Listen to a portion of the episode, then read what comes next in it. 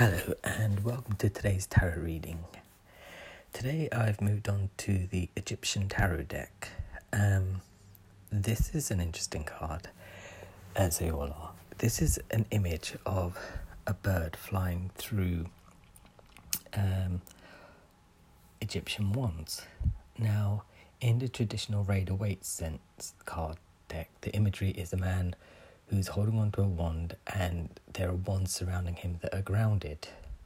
Generally, this means it's about um, defending your own self and the ability to cultivate your struggles and you stand alone and you persevere. Um, each card depicts an image of someone who is surrounding themselves, like to build themselves a defense wall against anything that may harm them. But also, in the, when I generally read this card, depending on the cards that surround it, it could also be about you building foundations in where you are. So, if it's a relationship, you're starting to build solid foundations, and also if you're at work, you're starting to get a grip on what you are, you know, of your job, and you're starting to feel a little bit more secure in it. In general, it means you can be at peace with where you are and you've developed the ability to allow things to be the way that they are. Now, on the negative side of it, if it is a defense mechanism, then it's about making sure that you're protective and looking after yourself, looking after number one, and making sure that anyone who comes into conflict with you is dealt with quite quickly.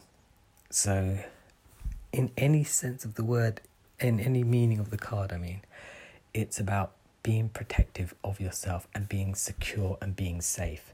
So if you're in a position right now where you don't feel like you are being um, rewarded or protected by anyone, then it's about you growing as a person to make sure that you have the ability to ground yourself and move forward. And in the positive sense of this card, it would be to make sure that the foundations you are building don't crumble, that they stay stable enough that if anything goes wrong, you have the knowledge to move forward and move on. Now, I hope that helps in whatever situation you are in because it could go either way. Um, right now, if I was to base this card on my circumstances, would be about me protecting how I'm feeling because the moon's in a very strange place at the moment and it's caused me all sorts of uncertainty and emotions and emotional imbalance.